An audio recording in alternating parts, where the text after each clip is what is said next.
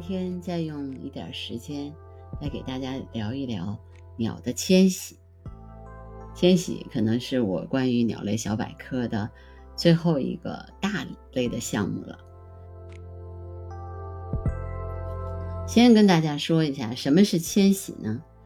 迁徙呢，就是某种生物有规律的季节性的迁移。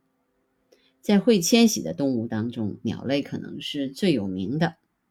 但是，凤尾鱼、斑马、大象等很多动物都会迁徙。一般来说，这些习惯迁徙的动物会在繁殖地和越冬地之间往返，当然也有例外。因此，通常来说，动物的迁徙包括每年两趟的长途旅行，一次是出门，一次是回家。鸟类迁徙的目的是为了找到食物或者繁殖地。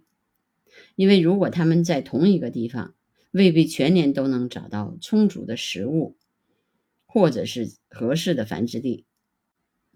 尽管长途飞行听上去风险更大，但是对鸟类来说，在昆虫很少甚至绝迹的寒冷冬季，留在原地的风险远远超过长途迁徙的风险。迁徙能让鸟类更充分地利用两个不同地区的优势。所以，鸟类的迁徙其实是一个非常有趣的现象。人们说，哈，这个候鸟是飞到南方过冬的，但是其实可能真是本末倒置。很多的候鸟其实原本是位于赤道地区，它们第一次飞到北方是为了避免和其他的鸟类相互竞争，这样做也让它们获得了北方夏天更长时间的光照以及充足的食物。但每年的冬季，随着日照时间的缩短，它们仍然得飞回南方。所以，迁徙就像一把钥匙，为鸟儿开启了一个新的世界。很快，迁徙就成为了许多鸟的生存之道。所以，真的不是所有的鸟都进行迁徙的。有一些鸟呢，它们是候鸟。我们说的候鸟就是迁徙的鸟类。比如说，这个位于斯斯堪的纳维亚群岛的这个知更鸟。每年冬天都会飞到英国过冬，但是英国本地的知更鸟有不少都是留鸟。另外，同种鸟类的雌鸟和雄鸟也会做出不同的选择。比如说，雌性的枪头燕雀会在冬季的时候离开瑞典，但是雄性的仍然留在原来的繁殖地。所以呢，这个科学家林奈就管这种动物叫单身汉雀。其实它其实就是因为冬天的时候，它们俩会分开嘛，有的留下来，有的迁徙。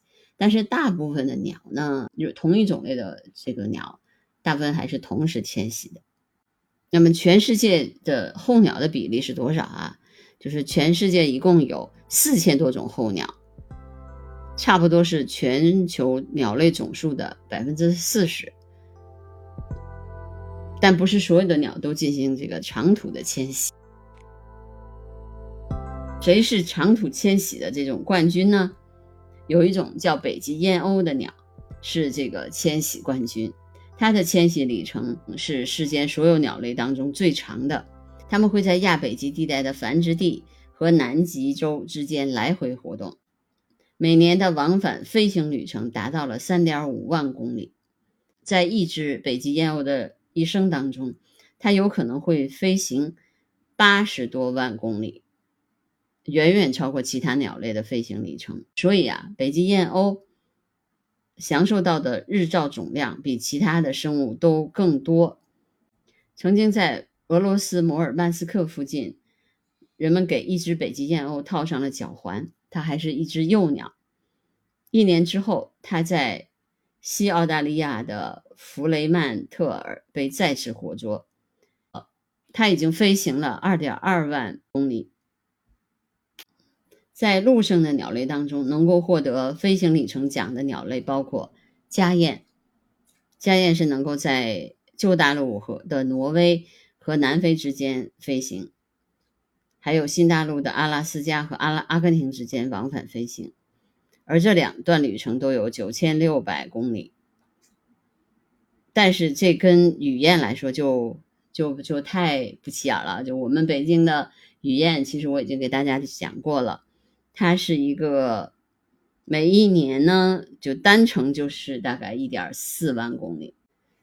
对，所以鸟类呢，就是在这个迁徙的过程当中，其实是它们呃很少有东西吃的。呃，当然你说雨燕是例外，但是有的时候这些鸟在迁徙的过程当中，它们就要不吃东西，所以呢，它就要做很多的准备，在迁徙之前呢，要褪去旧的羽毛，就是成羽或者第一身的幼羽，换上一身崭新的羽毛。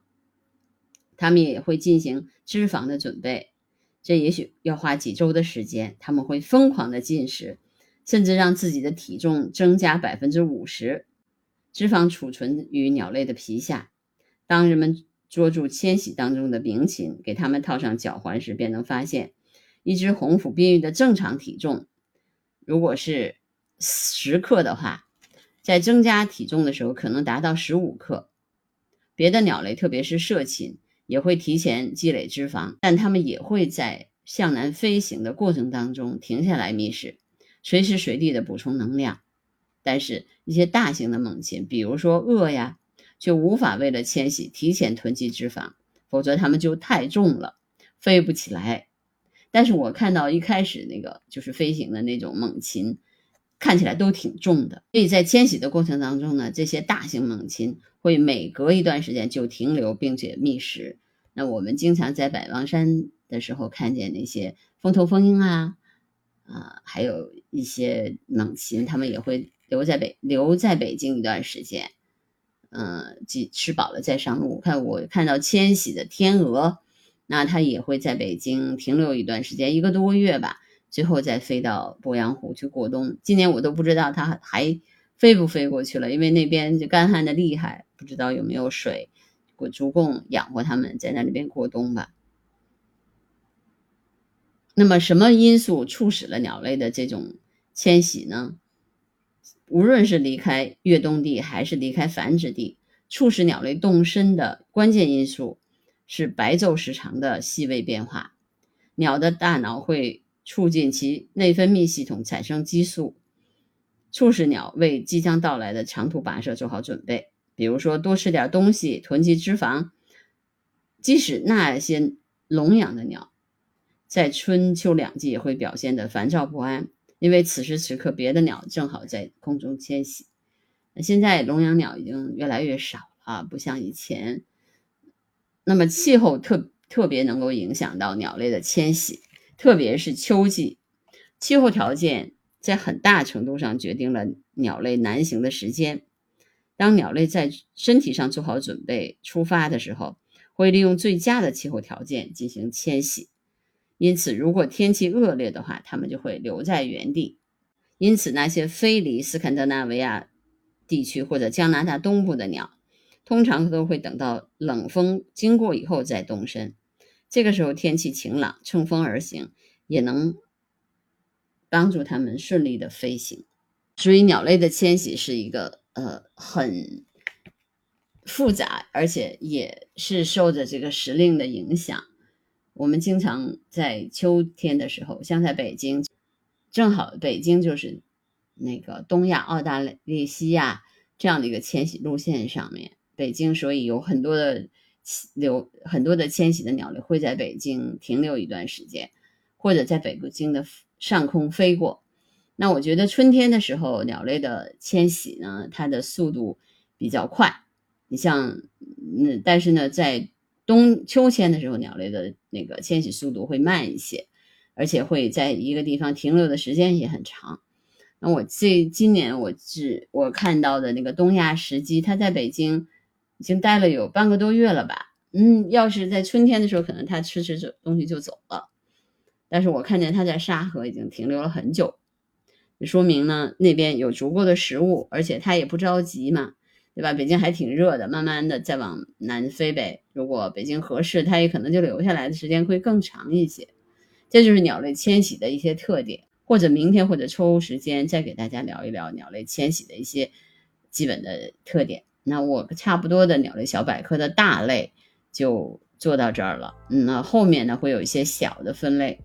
我也希望能够把我对于鸟类的一些知识，或我对这个鸟类迁徙啊，包括鸟类的一些基本生存技能的一些理解，分享给大家，好吗？那今天的声音纪录片就到这儿，拜拜。